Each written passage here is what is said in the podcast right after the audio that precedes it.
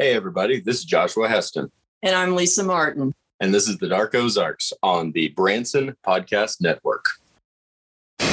We're an exploration of everything that's dark in history, mysteries, the paranormal, and everything else. We explore the noir, the unknown, cryptozoology, UFOs, paranormal, and all the dark stuff that happens in the Ozarks. You can find Dark Ozarks on Branson Podcast Network, on Facebook under Dark Ozarks, as well as our YouTube channel, Dark Ozarks. We'll leave no stone unturned to bring you the dark history, mysteries, and legends of the Ozarks. Good evening and welcome to the Dark Ozarks. Hello, everybody. Hello, Lisa. Hello, Josh. Hey, everyone. Uh, hope everyone's having a great evening and a great week. And we are rushing headlong towards Halloween and using it as an excuse to talk more about ghosts. On one hand, Halloween can't get here fast enough, but on the other hand, I wanted to I want the Halloween season to last as long as humanly possible. Exactly. Same. it is without a doubt my favorite time of the year. I think it is yours as well. And in part because October in the Ozarks is typically gorgeous.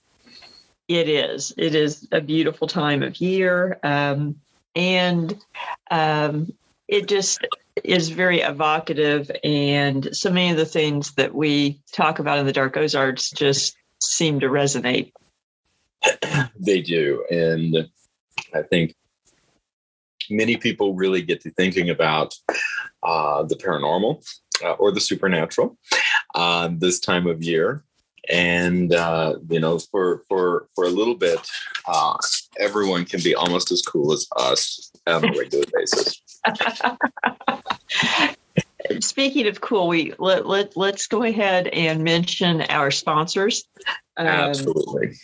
The podcast is sponsored by two wonderful sponsors mm-hmm. Always Buying Books in Joplin, Missouri, um, which is phenomenal for inventory.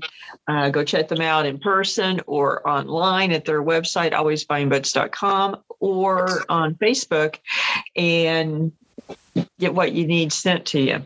And then our our other sponsor being Beard Engine Brewing Company uh, in Alba, Missouri, which uh, is phenom- phenomenal ale, food, and um, they're the only only English style pub in Missouri and have been named the best brewery in Missouri two years running by the Missouri Brewers Association which is really really phenomenal and a great product um, yeah. and in, and in both cases what i think is interesting both locations uh, always buying books in joplin and the beard engine brewing company in uh, alba are both haunted.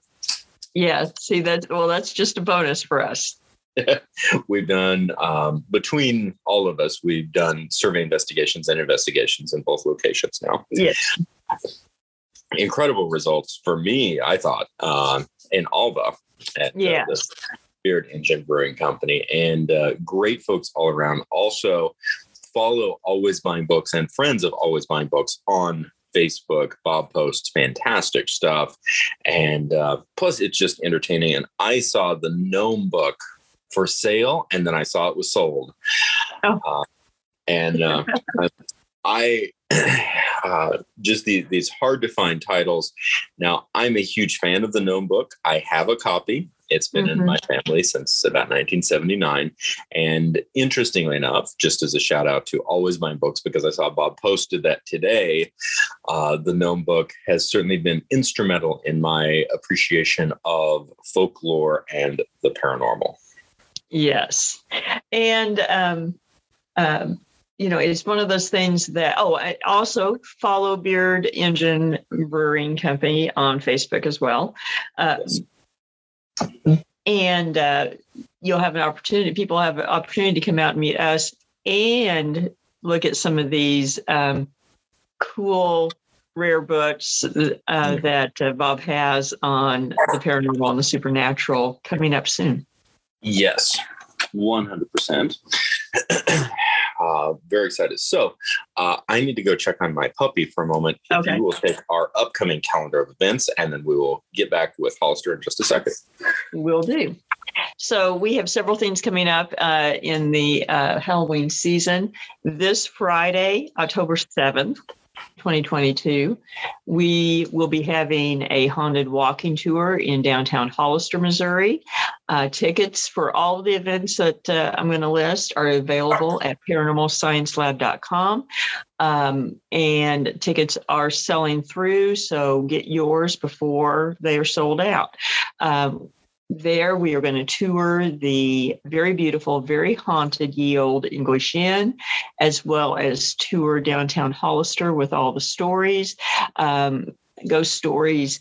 Uh, and then we are going to end up at the Turkey Creek Brewing uh, Company and um, have uh, Ozark related folk songs as well as refreshments and food available. So um, it's going to be a great time. Then on October 15th, we will be in Joplin for a day long event, uh, Dark Ozarks October Country, which is going to be at the VFW. Uh, off of North Main. It is also a haunted location. And uh, we are going to be covering a lot of subjects that we talk about uh, on Dark Ozarks, as well as have other panelists there for an interactive day that uh, will include include the audience, and there will also be merchandise available, including books and other things, and refreshments and food. Very excited about that, and I'm happy to say that I'm back and I found my dog. I had lost him in my own house. Well, see, you know, it, it happens. yes, he went through a portal. Um, actually, just locked himself in my bedroom closet. Sounds like him. It does. And then on October 29th, we will be in actually 20th, Missouri. What's that? 20th. Ah, 20th. 20th. Yes. Had that one yet. On October 20th, we will be in Joplin for the Downtown Joplin Flashlight Walking Tour. We'll be covering um, a lot of the history, ghost stories of the downtown Joplin area. Uh, we are doing that in conjunction with the Joplin Downtown Alliance, which is also putting on the third Thursday art walk that night. And they are also very instrumental in various historic building restorations. So proceeds benefit them there. And now yeah. the 29th. Now the 29th will be in Newtonia, Missouri at the Ritchey Mansion, the community center across the street, and the Civil War Cemetery uh, for what is really going to be, I suspect, a very big night.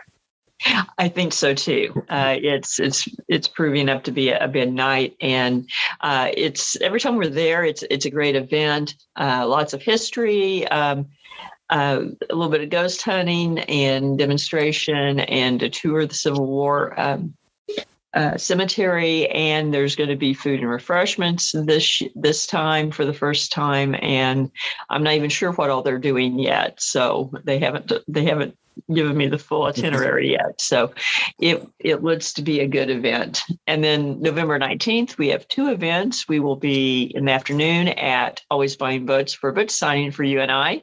Yes.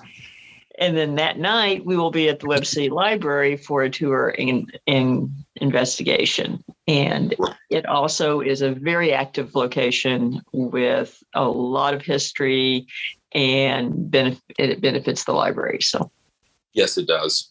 and so many of these events do benefit the locations um, as well. And that is one of the things that's most exciting to me that having these these uh, these opportunities for the public to come together uh, is also an opportunity to help uh, these historic locations.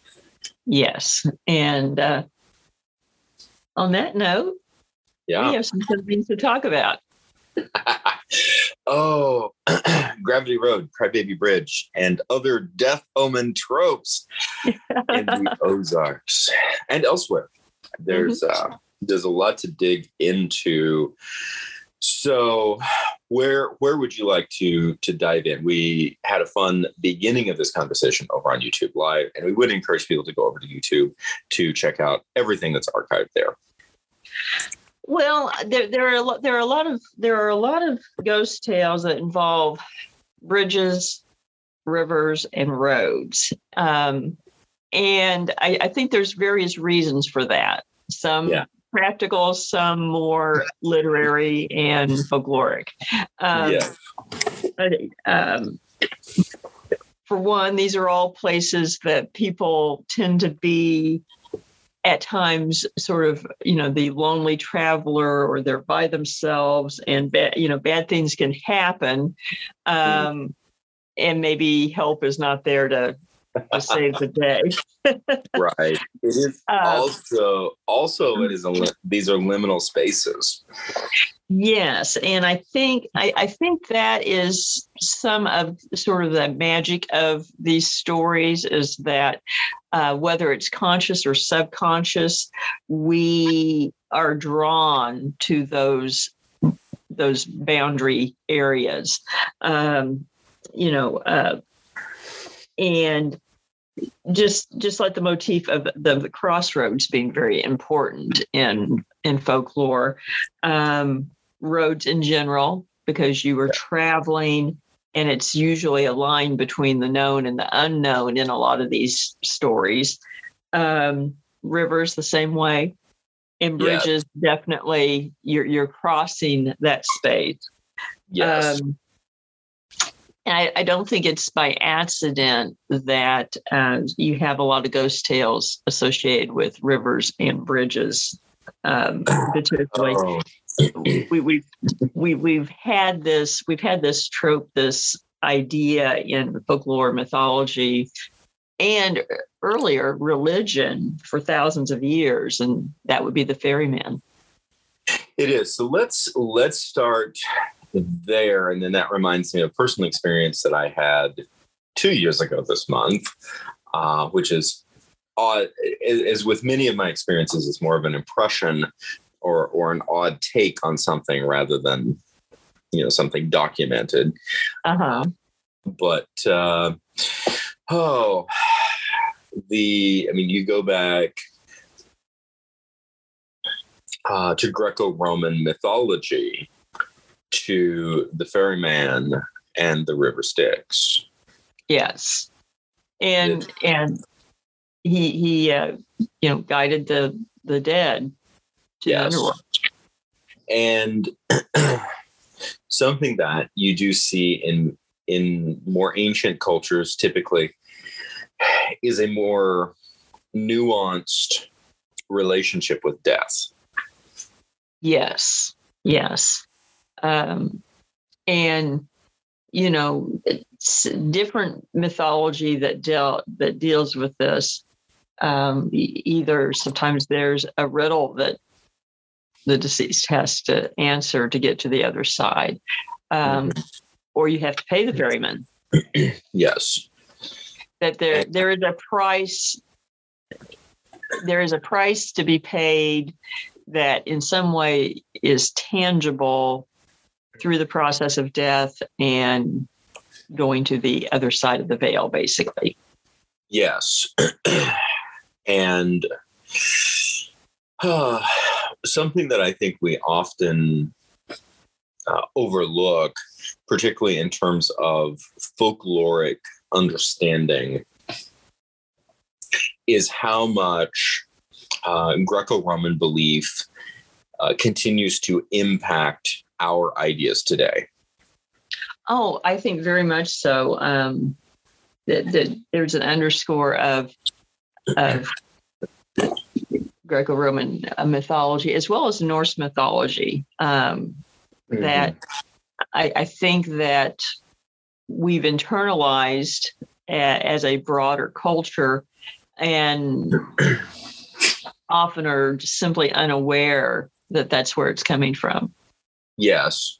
And we have, uh, you know, I'm reminded, um, I, was, I was listening to, uh, so for people who might be unfamiliar, uh, I listen to YouTube podcasts on mm, cryptids, folklore, demonology, and uh, and particularly old world or European mythologies to fall asleep to, as well as ghost stories.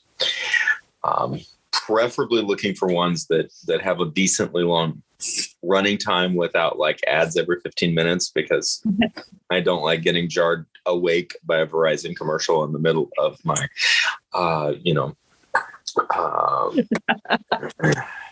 as I'm as I'm falling asleep to uh, you know the, the life and times of the goddess Diana, but something that that I was just listening to recently was a treatise on Hecate, and that she is the, was the the goddess of crossroads. Mm-hmm. And I found that particularly fascinating because you know, uh, Crossroads lore, as we've already mentioned, uh, is is steeped within culture. It's steeped within hoodoo culture, in particular, in the Deep South, mm-hmm. um, which is is something that you wouldn't necessarily, you know, it, you find references to this um, this belief structure where you wouldn't necessarily be looking for um, acolytes of the goddess Hecate. Very true. Very true. Touche. Mm. And I, and as you mentioned with uh, um, with Norse mythology uh, and, and Germanic mythology, Odin, and particularly the wild hunt, um, the the motif of that finds its works its way into all sorts of things particularly in the upcoming season as we near the winter solstice. And uh, and is echoed, interestingly enough, in Ghost Riders in the Sky. Yes, that's very true. Very true. one of my one of my favorite cowboy songs. Actually, it is my favorite cowboy song. Yes, and you know, and and um, most people when they hear that song that's the last thing they're thinking of right they're they're not thinking of the of, of ancient winter solstice nordic lore uh, or and and germanic uh, depending on which side of the baltic sea that you're on. True. But you know i think i think the fact that that these these tropes and these motifs uh, surrounding um, these types of places going back so far so that they that they are an unconscious incorporation in our in our um, view psyche. of things in it, our psyche. Yes, it is. Um, I think lends itself to why some of more of the more modern incarnations of these types of stories um, have found resonance. I agree. So, do we want to start with the crybaby bridge trope? Sure, why not? So, and, and for people who are unfamiliar uh, with crybaby bridge, now the, there, there, there's a couple of aspects. There's maybe a number of people who are unfamiliar with the legend. Mm-hmm. Uh, there also may be a number of people who could be getting all excited saying, Oh my goodness, you're getting ready to talk about my crybaby bridge and we're potentially about to burst your bubble. yes, potentially, yes. um, crybaby bridges are probably the second most common um, trope that that we encounter. The first being the suicidal Indian princess, but um, yes, yes, she uh, just kept throwing herself off that cliff further and further west all the time um, but there, I mean, there are crybaby bridges uh, in every state, uh, just like there are, you know, uh, the the suicidal Indian princess, and some states have a number of them. Um, I do not have one in my immediate area per se. Uh, are some down in Oklahoma. Um, yes there there is a bridge just over the Kansas line that has some similar um, lore, but it's it's not per se a baby crying. and you're being attacked. um, oh, I have a little now. Now that bridge in Oklahoma, all right, you're, is that? Are you referencing the Devil's Promenade? No, no, no. I'm, I'm talking about the Crybaby Bridge. Um, okay, That well, and well, and it was it was discussed when we were in Caney. Yes. yeah. Yeah. Yeah. And the, Devil's Promenade Bridge, I think, is um, a, a analogous kind of uh, Yeah. trope that happens in, in various places, but does not involve crying. It involves horse um, hoofbeats Yes. And and the devil, of course. and the and the devil. Um, uh, the devil came lo- uh, along a little later in the in the story, but um, Yeah. Yeah. with, with the settlers. But um, you know, it's just it, it's kind of hard to know which came first, the cart or the horse, there, or the devil or the horse. I'm not sure, but. Which came first, the devil or the egg? Yeah. That's a quandary. So we'll we'll be hatching things later, um, but uh, not I knew month. you were going to. I knew you were going to do that. Oh, don't hate me. I'm recently hatched. Um, but I survived my basset hound attack, so I'm I'm feeling pretty pretty cheeky right now. there you go. so mm,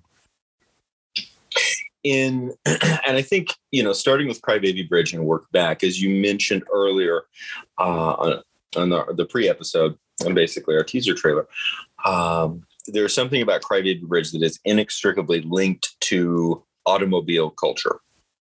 There is the um, the um, well, the, the more dominant version of the story definitely is, and and that that version is there's a tragic accident and um, a baby is is killed in the accident. And Yes. sometimes sometimes the mother as well. Um, and so you you have these tales that the cry the crying that you hear is of of the baby. And sometimes um, there's a, a separate uh, ghostly appearance of the mother who's searching for the baby uh, but not all the time. And and i think there's two components. I think the crying tends to be from whatever wildlife is there whether it be big cat or something else Or an Um, owl. or an owl. Um, we don't need to devolve into big cat uh, fights uh, let the let the let the Black Panther Wars commence. The Great Black Panther Wars of 2022. once again. Uh, and we, in in short, we hear you, we see you. Okay, yes yes we, do validate you. yes Yes.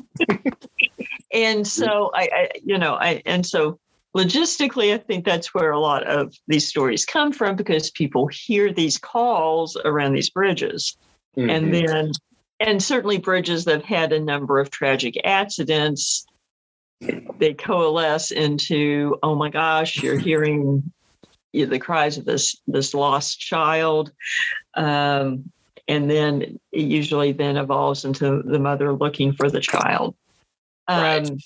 which but- you know, oh go ahead I was gonna say there there's mm, there's points of crossover with so many different bits and pieces of folkloric elements.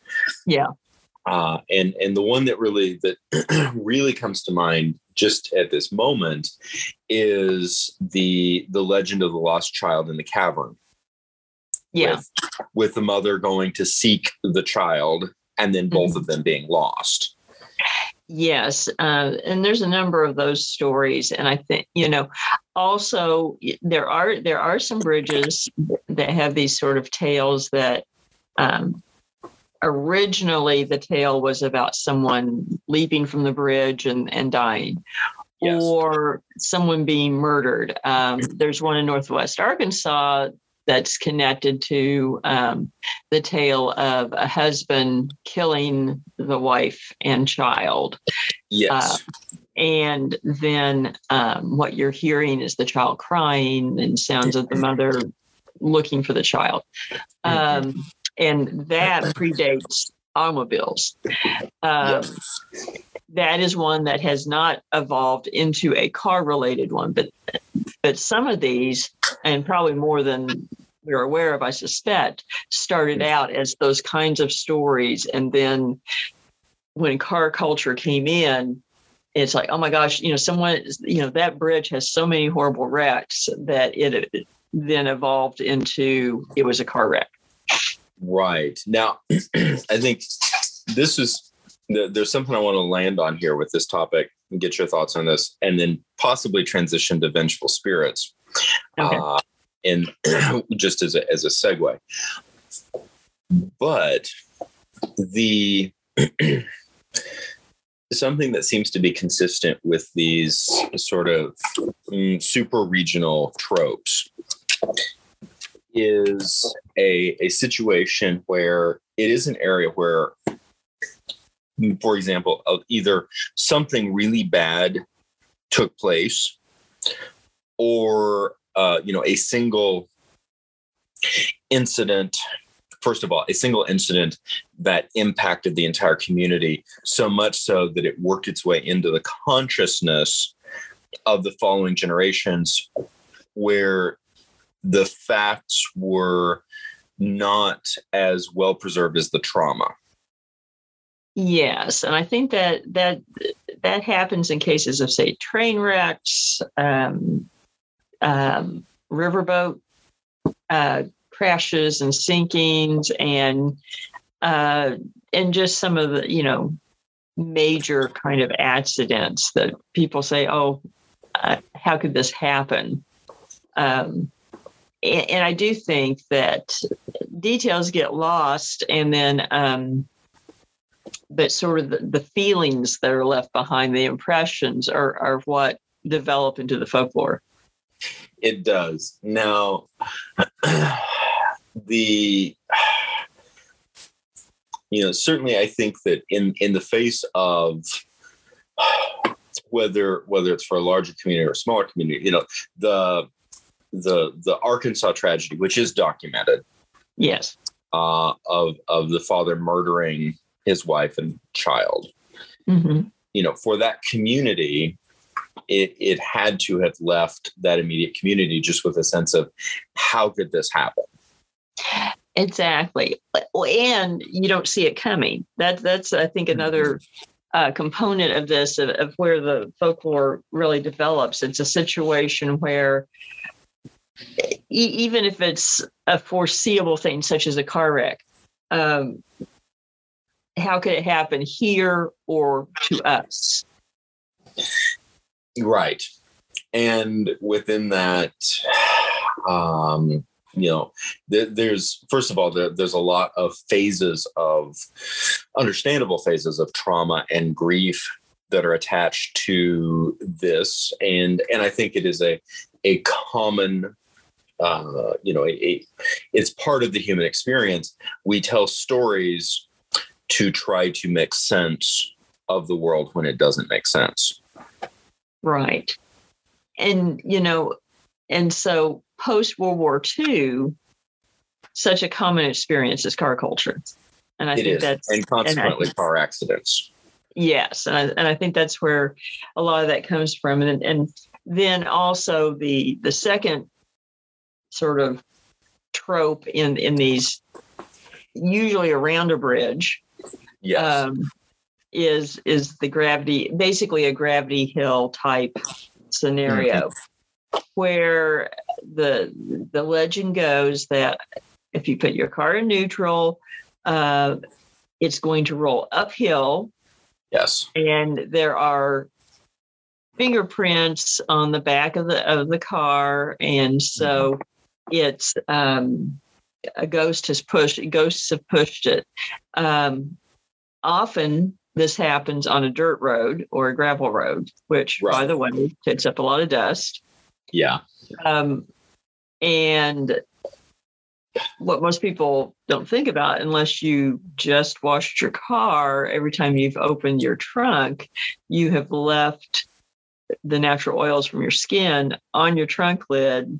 So yeah. you're going to have finger impressions there that that are going to be highlighted when it gets dusty. So you're you're uh, at a at a disappointing moment of debunking. You might, if you have actually experienced this, you might be terrified at your own handprints from when you put the groceries in earlier that day. Right. Or the kids playing around the back of the car or something mm-hmm. like that. And um, so, you know, that that's something that gets, you know, people going because it's something they can actually see. Uh, the other part of it is the rolling uphill, which typically is an optical illusion that you're actually right. on a decline rather than an incline. Uh, yes. But the lay of the land around it makes you think that it's uphill. And and I, I think the the first certainly the internet has gone a long way to perpetuate some of these. Yes, um, th- I mean there there's a handful of them around the country that were fairly prominent before the internet. I know there's one in Florida and a couple of others. Um, they got talked about quite a bit, but the internet certainly proliferated it, I think. And that's that's actually where I first read the story. Mm-hmm. It was in the comparatively early days of the internet. And I don't remember, it was, I think, a, a location in Texas, if memory serves. But of course, bear in mind, this was like 2005 and uh, you know drive drive your car to this um, railroad track crossing put it in neutral sit in the dark and oh, if I remember correctly, the ghosts of the children who had been killed in the school bus accident on the railroad track would push your car over the tracks. Yeah and leave their footprint. They're the hand. I said it again. leave their handprints on the bag. Um, yeah, not their footprints. They're not pushing it with their toes. Uh, leave their footprints in the back of the car. And the thing that was struck me, of course, this was you know almost 20 years ago, when I heard the story, it was a new story to me uh, mm-hmm. uh, because I was in my rather sheltered existence in central Illinois pre internet. Uh, I wasn't being told any of these stories. And the uh, all, all of the ghost stories that I grew up with were homegrown and actually had third party, first person experiences associated with them, which was kind of fun. Right. Um, but then also that the thing that I think made it eerie was the specificity. There were GPS coordinates. It was this crossroad at this railroad track where this accident had taken place. Right. And and that is a neat thing about it. And of course, the reason for that is typically because it is literally you you you're rolling downhill even though you may not think you are it has to happen on that particular spot on the road. Yeah. And and i think the in some cases the the the relative specificity in some cases just a a road but a specific road in the case of uh, the branson area it's sycamore church road um, which you know is there's a lot of road to choose from but still in the the grander scheme of the entire nation that's quite specific it's a it's a real road with a real name um, that is i think lends an air of uh, of credibility to the story. Yeah. In, in people's minds without that that moves them away from the idea that this is um you know just a legend it's it's a legend that is functioning within the the space of but we think it's real right exactly and and again these these are typically post World War II stories. Yeah. Um, and I think in part because uh, with a horse and buggy, it's not going to work even at the same spot, and you know because you can't put the horse in neutral and let it roll. Mm-hmm. And that's, so that's without car culture, it wouldn't happen. Yes. Now, uh, jumping over to actual paranormal cases, mm-hmm. the what I think would be interesting uh, as a as a comparison when there is, for example, a tragic death, particularly of a of a child in historic terms. Uh, in some cases, the apparition is associated with the the the approximate location. Yes, that that's true. Um, and and if, and if it's something that we have details on, it's you, you can say we know this person this this event happened here, so mm-hmm. um, that that's um, very interesting. Ironically, the the only sort of baby crying story that that I know of, and we've talked about this, is actually at Peace Church Cemetery. And I yes. don't actually, even though it is a phenomena that happens, um, we think you know it's probably more uh, you know imprint in the environment you know stone hmm. tape theory that uh, rather than uh, a haunting from a death because yes. because we believe that the person that we that was the baby that was crying is is still living. Right which is such an odd concept to work your way through. It is it is. Um but in that instance, uh, one thing that does happen there, or people have reported for a long time, um, hearing a baby cry. Yes. Uh, no, uh-huh. I was just going to, in your investigations, whether whether it's been able to be documented to a specific death or incident, um, have you encountered have you encountered the phenomena personally? Uh, of what a baby crying? Of a baby of a baby crying or disembodied. Um that yes I, I have in a couple of instances where th- there were sounds of a baby or a small child crying. Um but um they they tend they've been at places where there's been a lot of activity and a lot you know a lot of things happen so it you know it would make sense even if we couldn't identify the particular child Right. Now, jumping to the Peace Church Cemetery, I mean, one theory is that just the the the immense outlay of emotion mm-hmm. can can cause a ripple that, right. that essentially records certain moments that replay themselves over and over. Now, I mean, and that and that's one theory the other that I, I wonder about is if certain areas, not not really the outlay of emotion or the explosion of emotion, but this certain places for whatever reason have a tendency, just an innate, like something about the geologic structure, to to do that phenomena. I think so. Or a, another way of uh, of explaining that that is is being talked about a lot in the field is that basically on a quantum physics level that um, basically a certain point of time kind of bleeds through mm-hmm. and so that quote it's not something lingering or necessarily imprinted in the environment but under certain circumstances we are experiencing our present as well as an overlay of an event that's already happened. Yes, and now the the theory in terms of emotional or energetic output oftentimes becomes associated with battlefields. Battlefields, or say a murder victim, something like that. Mm-hmm. Yeah. Yeah. Um, but then other places just seem to exhibit that phenomena without necessarily a, uh, an inciting incident. That's true. Sometimes just places that um, had a lot of contact with people, period, and not mm-hmm. necessarily mm-hmm. that that intense, dramatic moment of violence. Yes. Mm-hmm.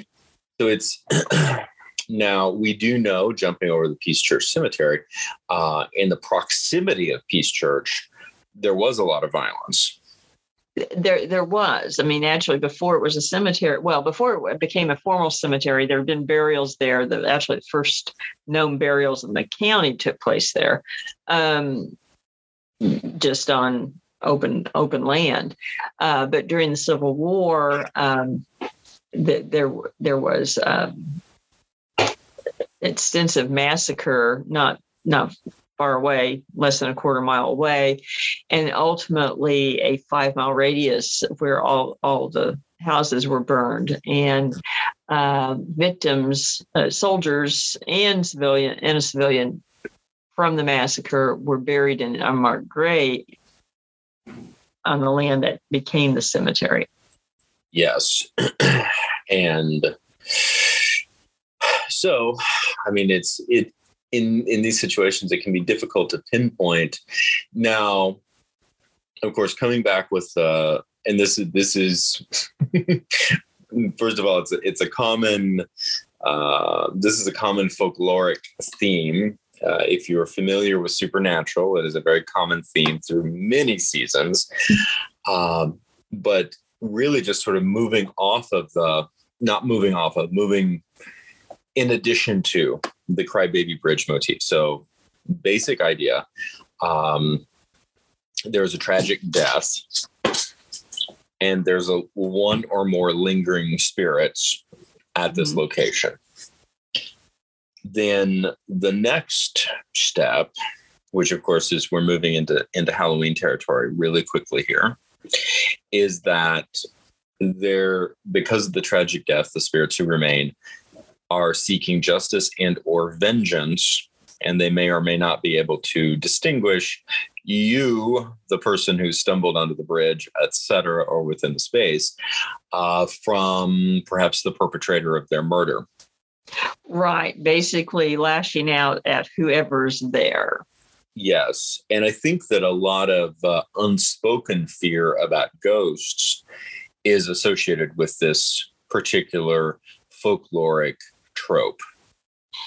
I think so. And it, it's predicated on, on the assumption that one, you have this ghost, but they can't, but they either don't have self awareness uh, of the surroundings, etc., to distinguish between uh, who wronged them or who is a threat and who isn't. Yes, so their their their spider senses are off, and uh, mm-hmm. It's it's the sort of the idea that you're um, moving into the space is a little like sticking your hand in the box and you don't know what might bite you. Exactly. Exactly. Or exactly what you're going to encounter. Um, and I, I, think it's also uh, worth noting i think that the assumption is you have no defense. Correct correct. you know Which, people people often just assume that you can't do anything to a ghost but they can to you. Right. So you're really at their mercy. You're mm-hmm. you're at their you know you're in their space. And and i think that's when you have the situation especially uh, whether it's spoken or not i think that this trope has worked its way into the psyche and then for example if you're on you know hosting a tour etc and uh, somebody gets touched and they come unglued yeah that's probably what's running through their head, whether they fully consciously realize it or not. Yes, that that that is true, and that is the one thing that that startles people the most is if you know they get touched they get their hair pulled they get their shirt tugged or something like that um, and i've i've had you know adults, men and women, who have latched onto me uh, when something like that happened to me and not let go for the rest of the evening. So, yes. and, and, and, I assuming, think, assuming that I that I guess I, I somehow have ghost armor. I don't know. it's uh, an interesting shift in perspective. You know, over the years that we've been working together, which is a number at this mm-hmm. point. Mm-hmm. Um, really transitioning, which it, it, in all fairness, it wasn't a difficult transition for me. Um, but the idea that you know being touched by a disembodied spirit isn't that much different than you know accidentally bumping into somebody at the you know line at Walmart. No, we're walking down the sidewalk. No, I mean it's and to be perfectly honest, my experience is it's pretty much you know like that. Um, and usually when you do get touched, it, it it's very playful. Um, and typically, child spirits tend to do it more than anything. You know, yeah. almost that curiosity. You know, um, really, there. You know, I've only had a handful of instances that I really felt that it was. Um, I guess you'd say an adult spirit, and certainly fewer that um, had an intention other than curiosity. Yes. now, just in terms of more documentable lore, uh, what are what are your thoughts on the idea of vengeful spirits? You know, I, I, I think I think there are a handful that really fall into that category, um, and um, and I think the ones that make the bet the best lore and make the most sense for that tend to be ones who who um, either pronounced a curse on someone before they died or you know uh, swore vengeance you know that they were i'll get you um, Giles Corey at, at the Salem witch trials is a good example. Um, you know, um, cursing uh, his executioners, and um, that um, they would all see his fate within a year, and to a fault they did. Mm. You know, now that makes a great story. You know, it does. You know, does. Um, and certainly in in in a, in a situation where you can understand why someone would uh, right. would do that. I mm-hmm. think another famous example would be, say, the Bell Witch story. Yes, yes, and and I think the the the Bell Witch is is worth digging into a little bit. In association, obviously, Tennessee is not part of the Ozarks, but the bulk of the Oz of, of the Ozarks was heavily settled by Tennessee settlers. Yes, and in the in the events uh, surrounding that, were, you know, occurred right as settlers started coming into this area from that area. And, and I think even Andrew Jackson had some sort of association with the Bell Witch. There is a there is a tale that that uh, he he was at the property once and that he had an encounter. Um, um, and that he that he saw her or or or something. Yeah, um, I'd have to go back and read it, but yes, there there is that he that, and he repeated that to other people. I think what I think what I think you know, and I, have watched and listened to a number of podcasts and documentaries on on Bell Witch. I've not been to the cavern. I've not been to the location. I would like to go. I, I have not either, as of uh, yet but I think what's interesting about it is it's it's more strongly documented in terms of a location associated with witchcraft type activity, uh, as opposed to another trope which shows up consistently, which is the witch's grave, or yes, that's a witch's house, or it's a witch's graveyard. It, these types of things that, yeah. that, people will start swearing up by, but there is much less documentation that you see with, for example, the Bell Witch or Salem, these types of mm-hmm. things.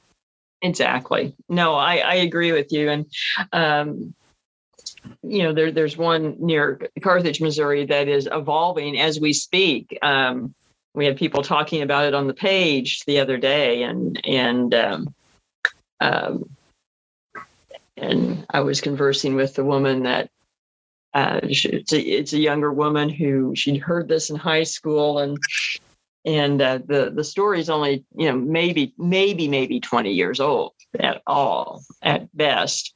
Um, that uh, and it's the witch's road and uh, there was a witch's house. The chimneys are still there, um, and but it's very, very well documented. You know, it was a farm, and then through the 30s and 40s became a you know summer motor camping site, which was not uncommon.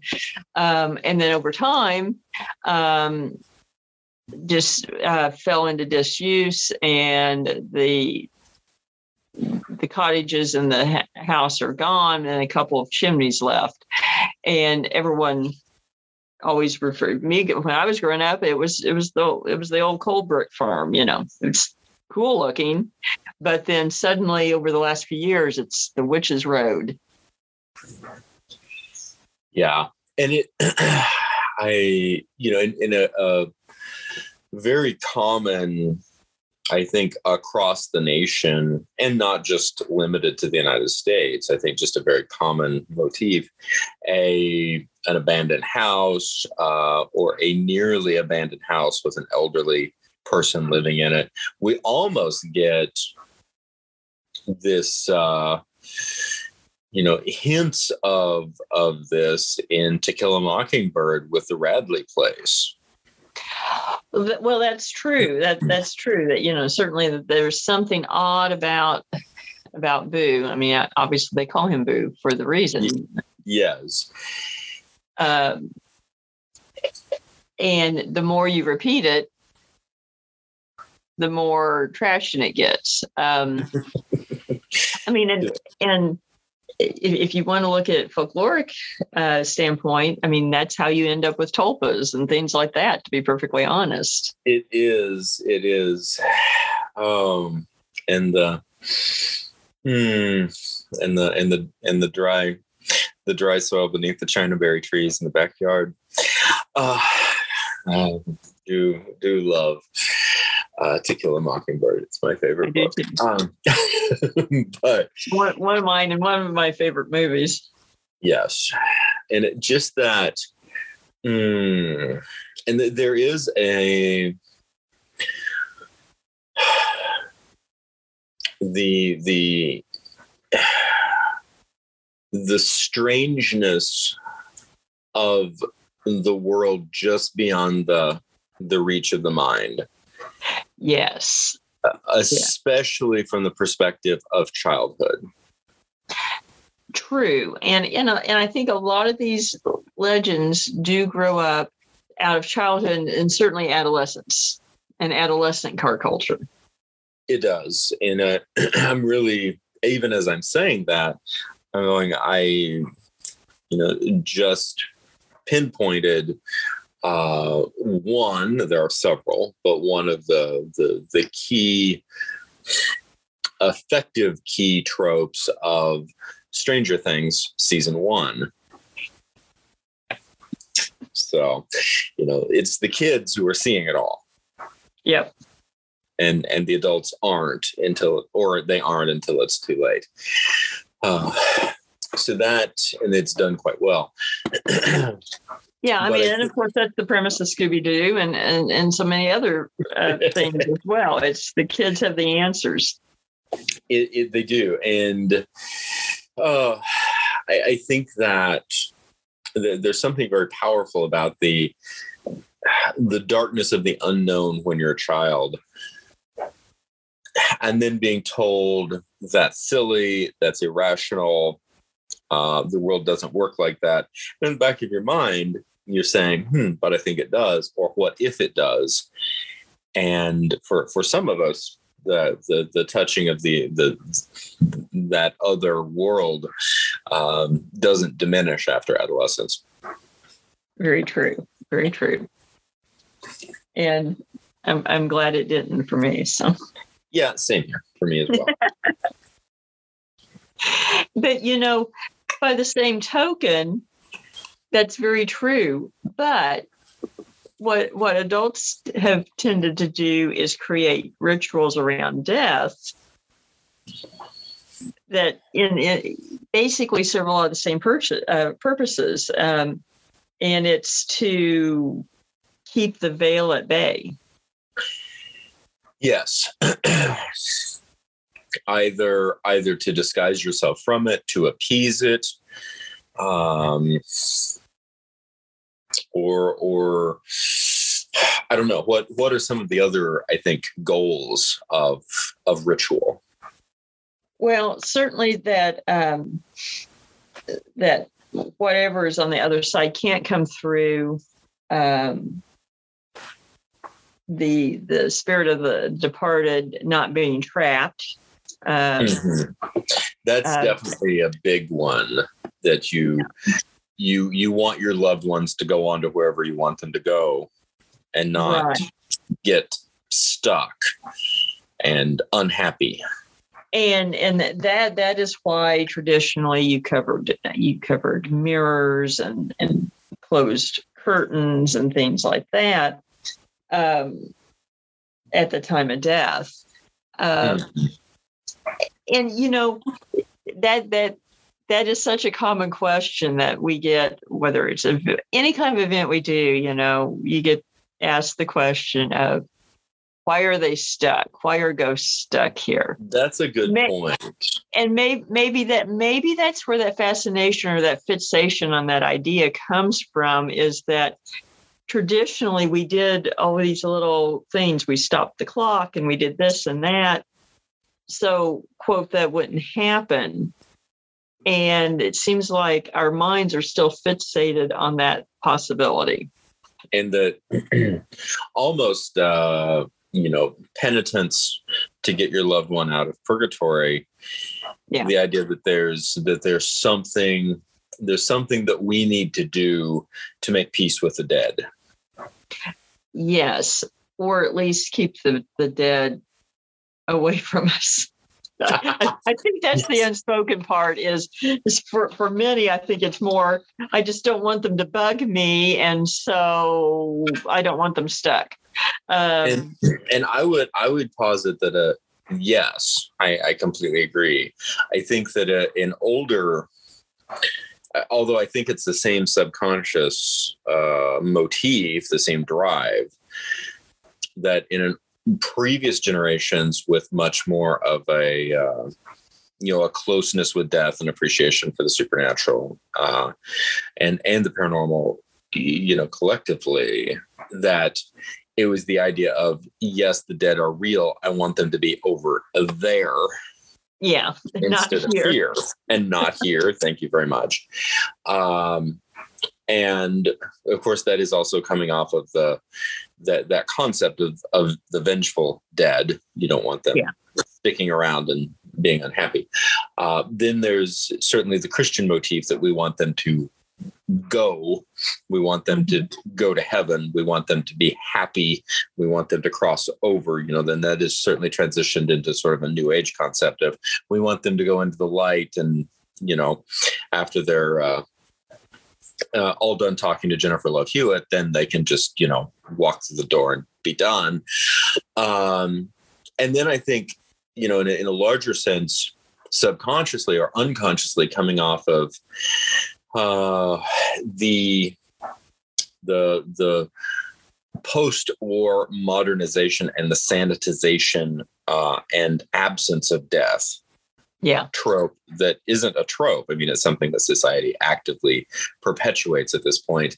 Is the idea that that death just needs to not be here. Right. Um, we, in a very short period of time, we went from death being in our front, in, in our living room, um, to I, I, we want as little contact with it as possible. It is, and almost to uh, like we've we've largely grown up with these new traditions of the sanitization of death, the the death in hospital, the uh, the the ritual being placed in a funeral home. Um, I remember now, and and there, there's varying levels of this. Just talking about some of my personal experiences with death in in childhood, and and uh, interestingly enough, uh, growing up, I was somewhat removed because my uh, my maternal grandparents. Uh, I was 20 before my grandmother passed, and then 26 before my grandfather passed. In that sense, so immediate family death, like someone I really knew, Mhm. uh, was did not occur until I was a young adult, and I'm very happy about that. But I remember uh, attending the funeral. It was the first funeral that I personally remember. Um, uh, it w- would have been one of my grandparents' much older nephews Okay. Um, so, and my my grandfather was the youngest of his siblings, so consequently, this was an individual who wasn't that much different in age than he was. He was in his seventies, and you know a certain amount of expectation, et cetera. And this wasn't even someone that I remembered meeting, um, but it was the uh, the funeral took place in a church. Uh, there was an open casket. Everyone walked by uh, the body to pay their respects. And there was a um, a traditional immediacy Mm-hmm. that that you simply could not avoid. Yes, that I mean, I- think an open casket does that. Um, I, you know, I I can't imagine. I, it's such an artifice to me with with embalming and so forth that I can't imagine what it was like pre embalming. Yes, yes, very visceral in all reality. Mhm. um, and then not to for for whatever reason my mind bookends this with another funeral that i attended which is a, a family friend in peoria. And certainly there was a sense of reality. This was someone that i knew. She was very elderly when she passed. Um, but so first of all i remember with my it'd been like my third or fourth cousin um, the church was full Mhm. uh, this was somebody who was a part of the community. It, all of his family and extended family was there. You, I think we parked four or five blocks away from the church. That that sort of thing. Um, what I would classify as a very um, rural, uh, traditionalist Mhm. experience. And with the, the case of our family friend in Peoria, uh, this was it was va- first of all it was vastly different. Um, uh, the cremation had take, taken place beforehand. It was in the uh, extremely postmodern 1960s era chapel that was associated with the cemetery, uh, which was beautiful, mostly glass with uh, you know uh, overlooking a wooded space. And you walk in, and there's maybe four people associated with the family. Mhm. Uh, there's a an urn, and there's seven or eight uh, floral displays, and there's nothing really to suggest death. Yeah. Um, it, it, is a sanitized vision. It is, and it it I I just sort of I was probably about nine for the first one and uh, eighteen or nineteen for the second one. Um, And obviously, there had been funerals in between, but those are the two that really stand out as like my first, and then a, one that was extremely different, um, sort of a pre pre uh, pre postmodern funeral as opposed to a postmodern urban uh you know funeral. And pre post. Uh but also and this is this is where my brain goes that's kind of creepy um actually goes to the film ultraviolet where the you know they they just you know get rid of people and then Yeah. sanitize their existence and just say oh they were they were they're, they're just not here anymore Mhm. and the, there now you know you might laugh at that because you know extremely dystopian weird future Milla Jovovich so on and so forth uh, I think that was the one with the also with a person with genetically modified claws in their feet anyway but like that. Yeah. yeah um and the and the big weird airship in the sky uh that held all the data for all the world Mhm. but the the the the point of intersection the corolla you know the connective tissue on this for me is that in an attempt to sanitize too much we get to the point of simply saying you know that death is oh they're just not here. They're they're just it's like they're here but they're not. And there's Right. no um immensity of grief. And of course the idea is that that's you know ugly and unsightly. And if we could just not do that that would be fine. But i think that our grief and trauma studies show that you can't. No it one way or another it comes out. And so consequently some of these much older traditions where death is very real and visceral and quite frankly ugly mm-hmm uh, and it and it is associated with uh, the ritual of the dead that are are quote unquote more primitive versions of of humanity may have had all of this figured out much better than we could possibly have imagined. You know, I I agree. Um, that there there's there's one one tradition that it's not ancient and it's going away already that I find very amusing, and that's postmortem photography. Yes. Um, of course, photography was invented in the late 1830s uh, in Europe and France. Um, it started occurring in America in the 1840s um, and spread, and it became a tradition to take a, a photo of the deceased um, because often that was the only photo they ever, they would have of that person because it was very expensive. Yes. And now a lot of people were very repulsed by that. Um, over time, that grew into a tradition when when death and funerals moved out of the home into funeral homes. If, I think everyone has the obligatory photos of the person in the casket. And I think that directly comes out of that. And you hear more and more people when when they see these kind of photos, they don't understand why would anyone do that. And that tradition is kind of going away. Uh, yeah. But I think it's the same thing. It's almost like, oh, it it it, it didn't really happen. There, you know, there's no picture, there's no proof, uh, right? So they're just not here.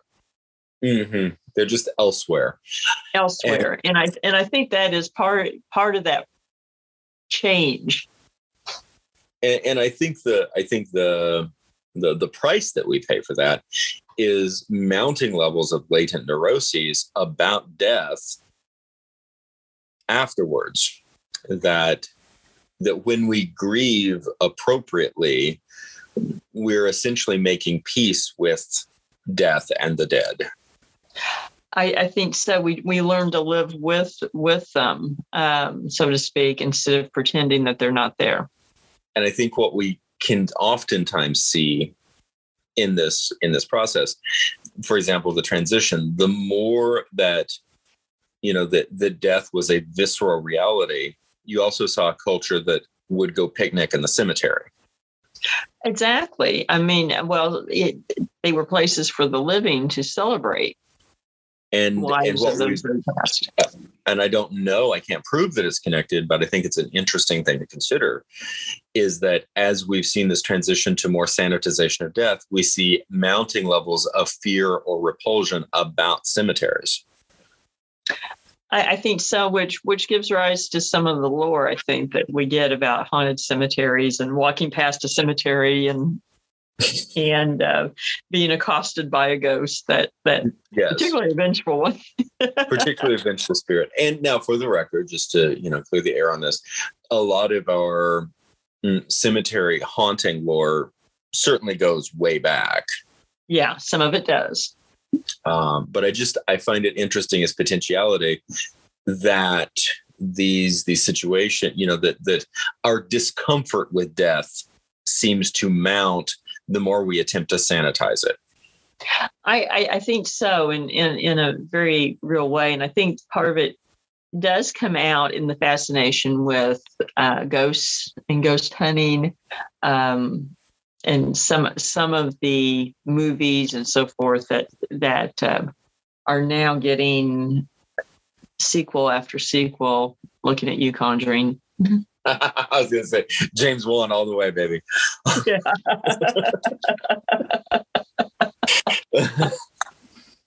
um, and for the record, I really like those films, uh, but I do Okay. I Yeah. take them, and I think this is an important point. Just to insert this, I I take this as entertainment that is vastly far removed from on the ground paranormal experiences. And a lot of people you all you all that i'm talking to the public oftentimes don't make that distinction.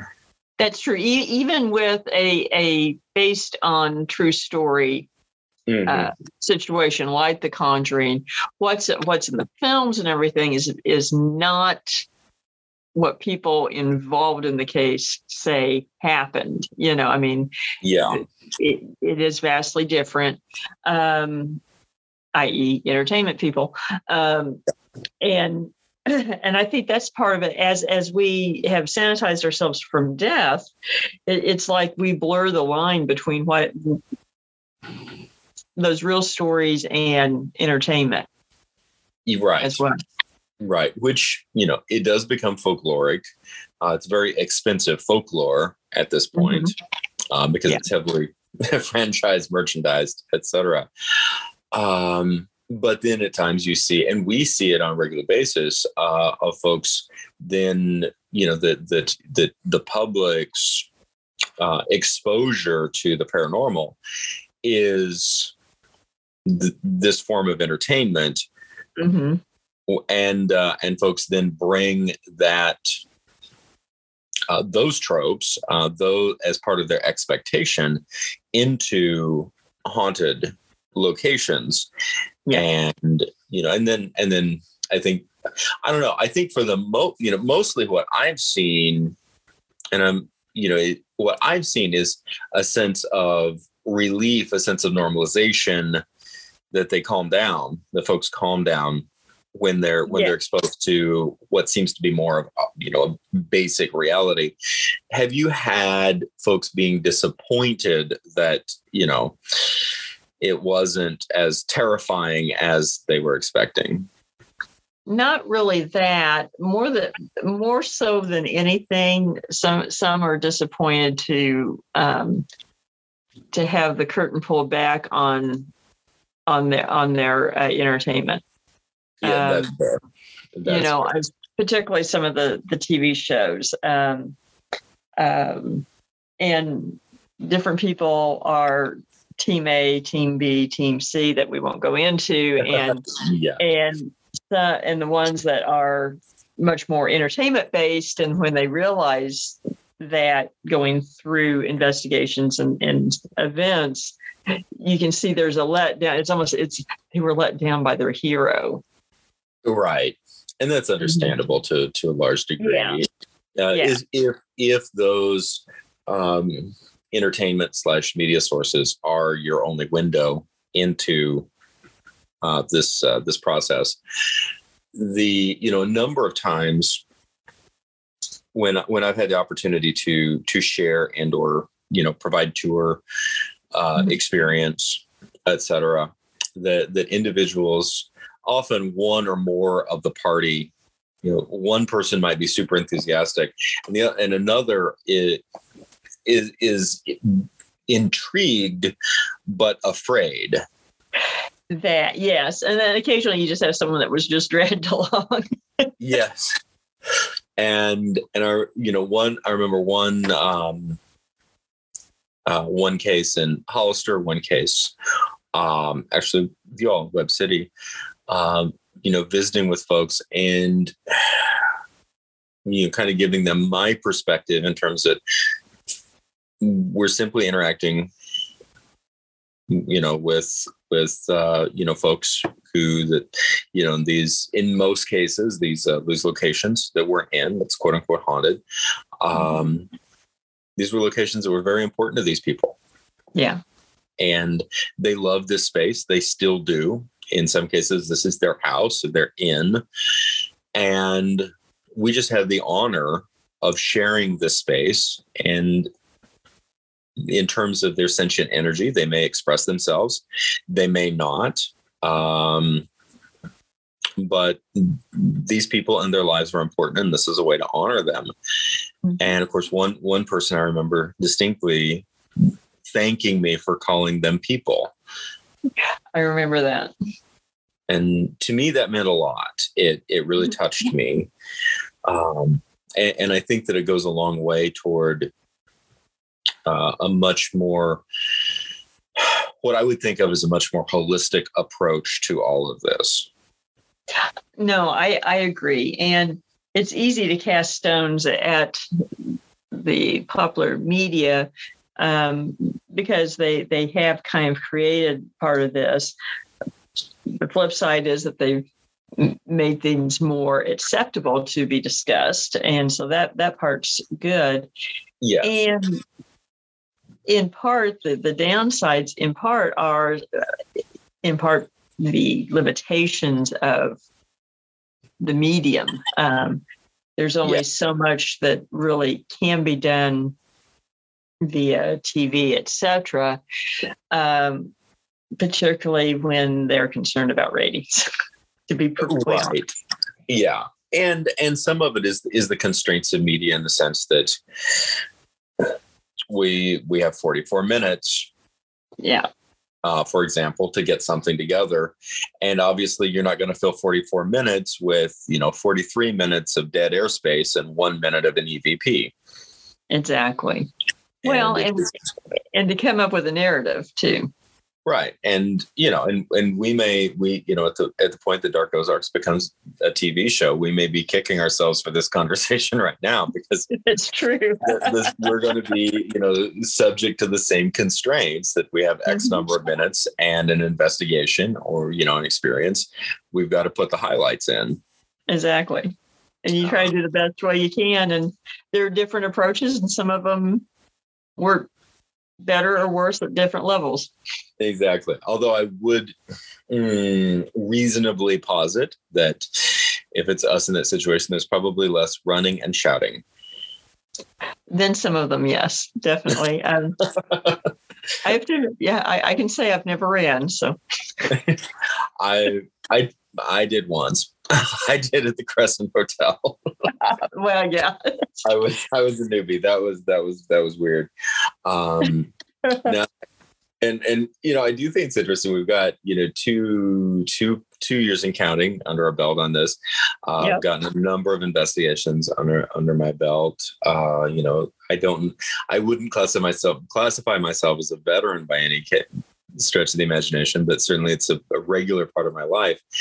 And you know, if anybody asks what paranormal shows do I watch, uh, the answer is Scooby Doo and Supernatural. I I don't. Uh, I do like the Conjuring series just because I think it's fun. Um, I but I'm predominantly a journalist, historian, and folklorist, and I don't actually watch TV. Well, and so you know, I, I I don't a lot either, and even the shows. You know, I, I've watched various shows over time, um, and some you know are better than others. Um, but I I I don't actively watch any of the paranormal shows, and haven't for quite a while. Um, sort of a, sort of a new sort of genre is actually different YouTube channels that are doing their own little thing that seem to be getting traction, um, particularly with younger people. And um, I've checked out some of those, and some of them are very over the top that make even some of the over the top paranormal reality shows look very tame. So um, I suspect that over time we're going to be getting even uh, more of a public expectation of jump scares and frights, etc., uh, as quote reality. Um, Yes. So let's hope not, but that's where it seems to be going. It, it does. It really does. Uh, I am a big fan of the Ghostfacers. Uh, but I'm still team team Winchester all the way. Um, some of you will get that reference. And when I say I watch. TV or don't watch TV, I don't. Um, I, I buy things on DVD and watch them on my old television and DVD player. Yeah. Um, and then also binge things on YouTube, usually while I'm doing something else. Yeah, I mean, I I can vouch that's what he does. So. oh. So you so you're you're you're not you're you're not affected by by the the paranormal reality universe. No, no, and and I I respect it. Uh, I respect it as as an uh, you know an entertainment medium that is, mm-hmm. has a, has a base in real life, and I respect the people who are doing that. I just don't participate, which is right. Sometimes uh, odd. I think for for some of our um, attendees, true, uh, who, who who do because there's an a potential expectation that I know what they're talking about and I don't. and and and I, you know, I've, I've watched enough of them that yes, I know, and and then ironically, I've been on a lot of shows, and I know a lot of the people who who host those shows, but I, I don't sit down and and watch them all right. the time by any means. but you're you're ahead you're ahead of me on that. Um, I, I do. I think it's. I think it's fascinating though, and I, I. One of the things I do appreciate, although there, like anything else, there's there's the yin and the yang. There's the light and the dark, in terms of just emotional fallout. Um, but something that I think is very positive is an increased normalization to be able to talk about these things because that was oh, not yeah, not very long ago, and you know, and and still there's you and I both have a number of times um, when someone finds out what it is that we do separately or or or, or together, and then they kind of look around to make mm-hmm. sure that mm-hmm. nobody else is listening, and then they go, "I have an experience I need to talk about." Yeah, can I tell you? Can I tell you a story that happened? Yeah, yeah. I've I've had that happen so many times over over the years, and um, and I'm and, and that I'm very grateful for. You know, I I mean I've I've had people come up to me while I was pumping gas at the gas station because they saw a shirt I was wearing or a hoodie, you know, for paranormal science lab and you know and you become you become the therapist so to speak yes. Um, and actually have, have, have found some very interesting sites uh, you know locations and uh, stories that way so please keep and, doing it Exactly. And, you know, as a kind of a mm, crossways reference to liminal space, uh, both psychologically, physically, and metaphysically, I think that something that paranormal researchers have, have inadvertently stepped into is that space of shaman, which we would call therapist. Mm-hmm. I, I think so, as as well as um, therapist as, as well as just a, a, a signpost of of expectation and what's normal in these not normal situations. Yes. And how to deal with them, which yeah. I, something that I'm sure has existed since time immemorial is that there are positive and negative shamans as well to guide you in that journey. And uh, mm-hmm. you have to make up your own mind based on the you know the the, the information or the the recommendations that you get. And we hope we do a, a decent job at that. We we do. We we try our best. And uh, and of course both with uh you know, the, for example, the folks who are attending, uh, as well as the the potential sentience that uh, is existing within the spaces that we're approaching it with the highest amount of re- responsibility and accountability and respect that mm-hmm. that we can. And we care about this. We care about we care we care about the ghosts. We care about the historic locations. And we care about the people who are coming in to have the you know a, a connective experience for for an evening or a day exactly exactly um we had on our list uh, death omens. Um, yeah. What do we want to touch on with that? Oh, there's well, there's a lot to play with. Um, you know, the the the gamut of death omens is is rather extensive. Uh, Mhm. Certainly, you know, on, on the more extreme side is something like the black boar Yeah. Or black hound or or black hound, the the spectral spectral animals, the spectral black animals.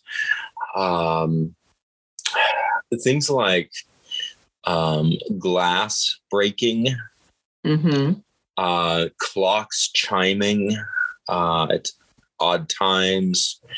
Um, maybe not a spectral animal, but simply an animal out of place or animals behaving strangely. hmm these you know th- there's a wide gamut of death omens and then and and i think that this tends to be a little more uh, apropos for certain dynastic family lines with strong ties to the other world hmm um, the dark fae an association with the dark fae Very, very true. Um, one, and that's while you were talking, an example uh, came to mind was um, that this actually happened in in my family, um, and that this would this would have been. trying to think, my great aunt, I think. My great aunt and uncle had had a young boy who um, came down with a, a blood poisoning, and this would have been back in the, from my understanding, I think maybe the 30s or 40s, and very ill.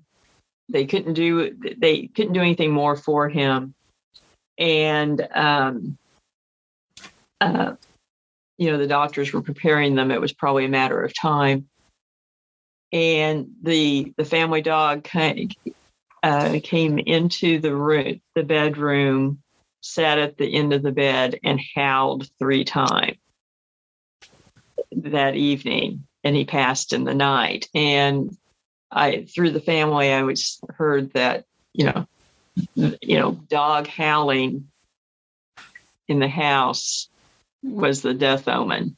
And not Yeah. just because it had happened, but that they had always heard that. And then it really did happen in that situation.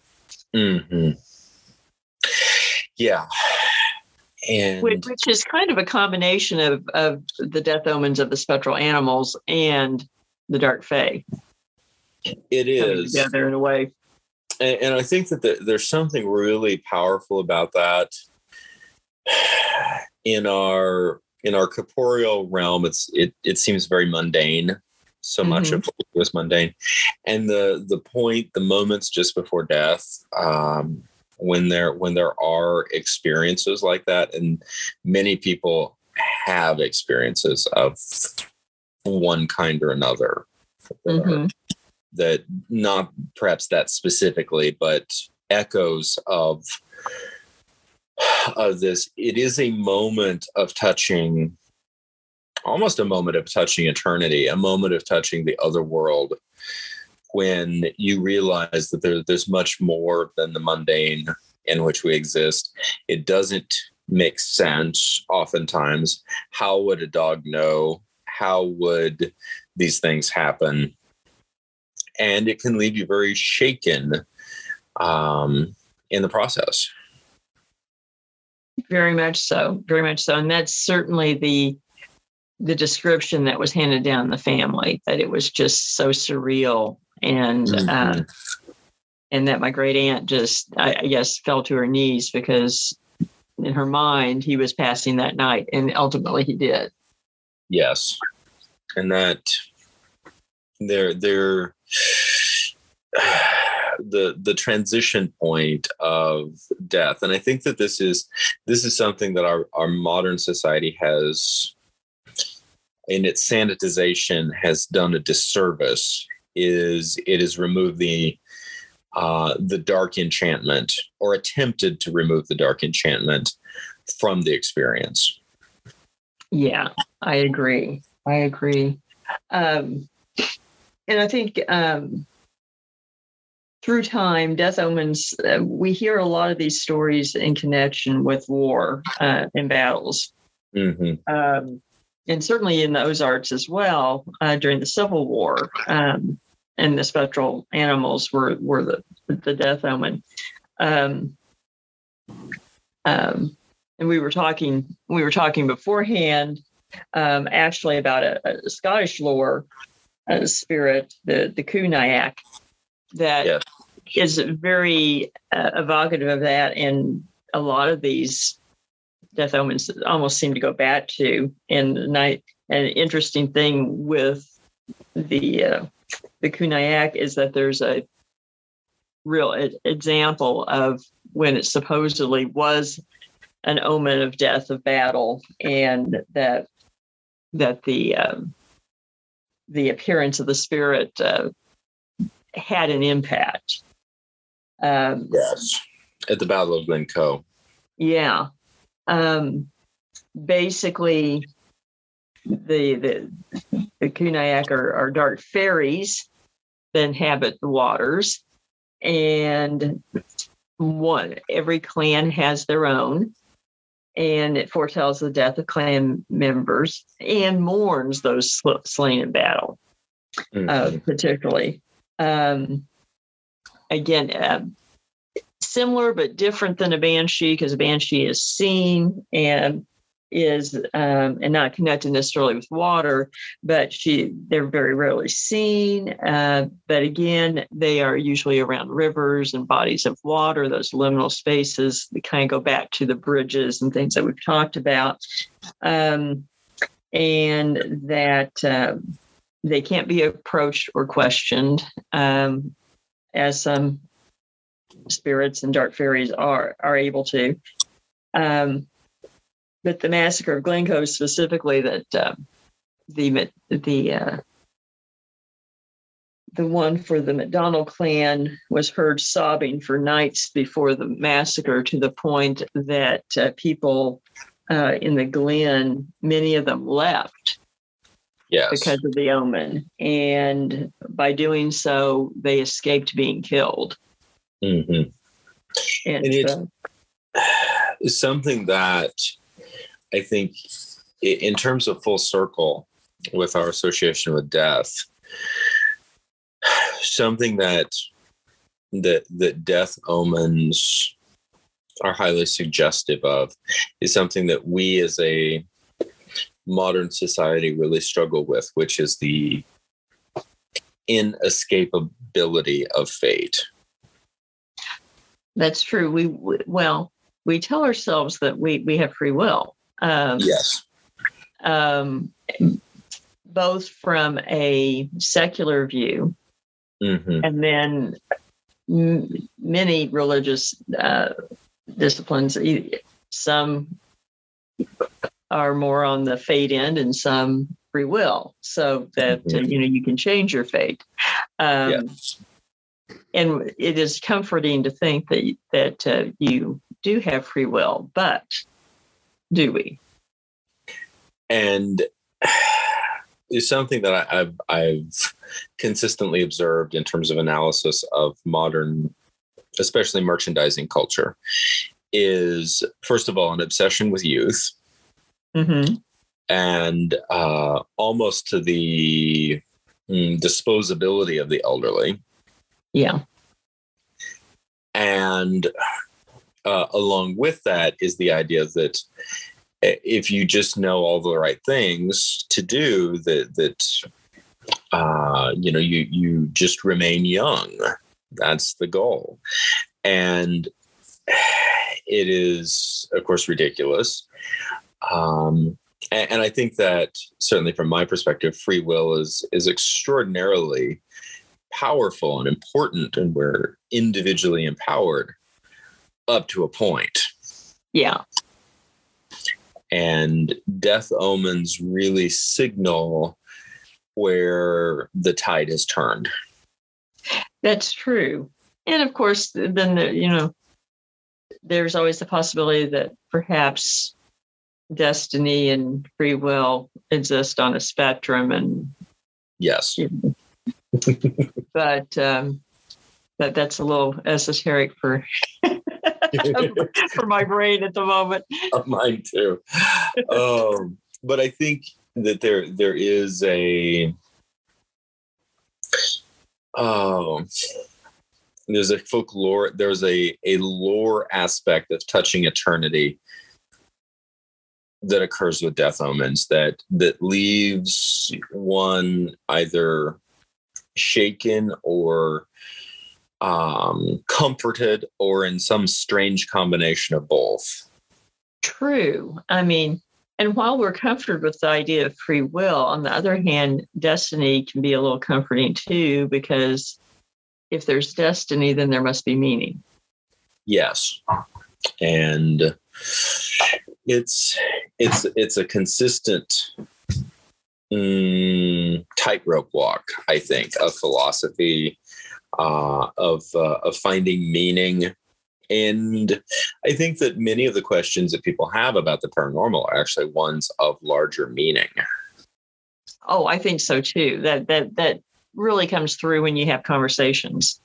Mm-hmm. Um, that uh, I think often people that they are looking for meaning, and um, when they have conversations with with us, it's they're wanting answers. Mm-hmm. And and perhaps answers because of an experience that they've had, mm-hmm.